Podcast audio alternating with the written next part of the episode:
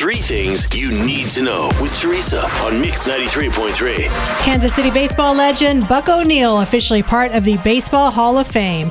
He was inducted during ceremonies yesterday at the National Baseball Hall of Fame and Museum in Cooperstown, New York.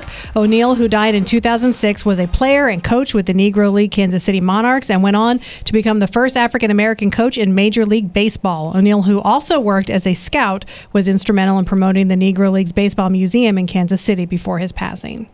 Tons of new Marvel projects were announced at Comic Con this past weekend, including a new Ant Man, Guardians of the Galaxy sequels, a Fantastic Four movie, two new Avengers movies. All of this will be between now and 2025. And we also got our very first look at the next Black Panther trailer, which shows the Wakanda nation finding a new hero as they mourn the death of their leader. I am queen of the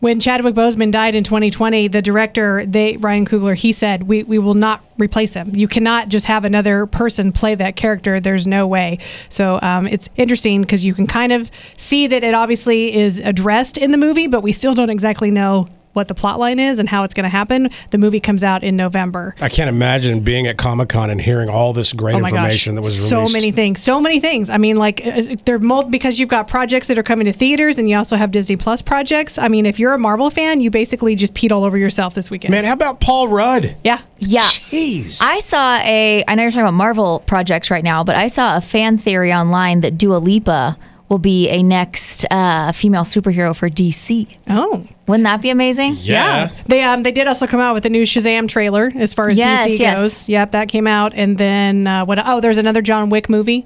It's going to be the fourth one, Okay. but they're just calling it John Wick. That's confusing. I love the John Wick movies. Yep.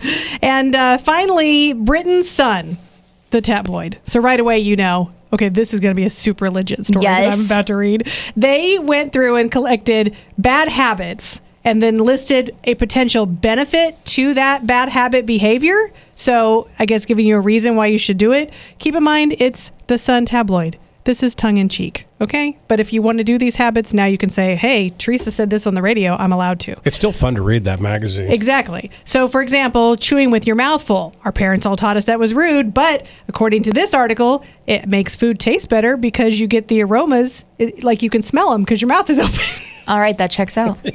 Biting your nails, it boosts your immune system by introducing it to bacteria. Ew, no. Chewing gum, it sharpens your focus and your memory. No, no, no. Chewing know. gum does the worst things ever. You wouldn't know because you've never had it in your mouth. It so you're not me even allowed nuts. to speak about it. Blech. Until you've had it in your mouth, you can't speak about it. yeah, it's got to be in your mouth. Gosh, if I had a nickel for every time I heard that.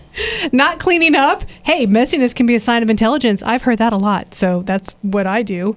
Um, being late, according to this article, that's a bad habit, but it's okay because it makes you happy and less stressed. That is not true. makes when you I'm more late, stressed. I'm Yeah. ten times more stressed. Yes, uh, peeing in the shower. Hey, it cleans your feet and it can prevent fungal issues. But Hey, we've all done it. it goes on to say though, be careful if you have a cut because um, it'll sting, and also you could get a bacterial infection. Bad habits that could be good for you: fidgeting. Hey, it can burn ten times more calories than just being still. Okay.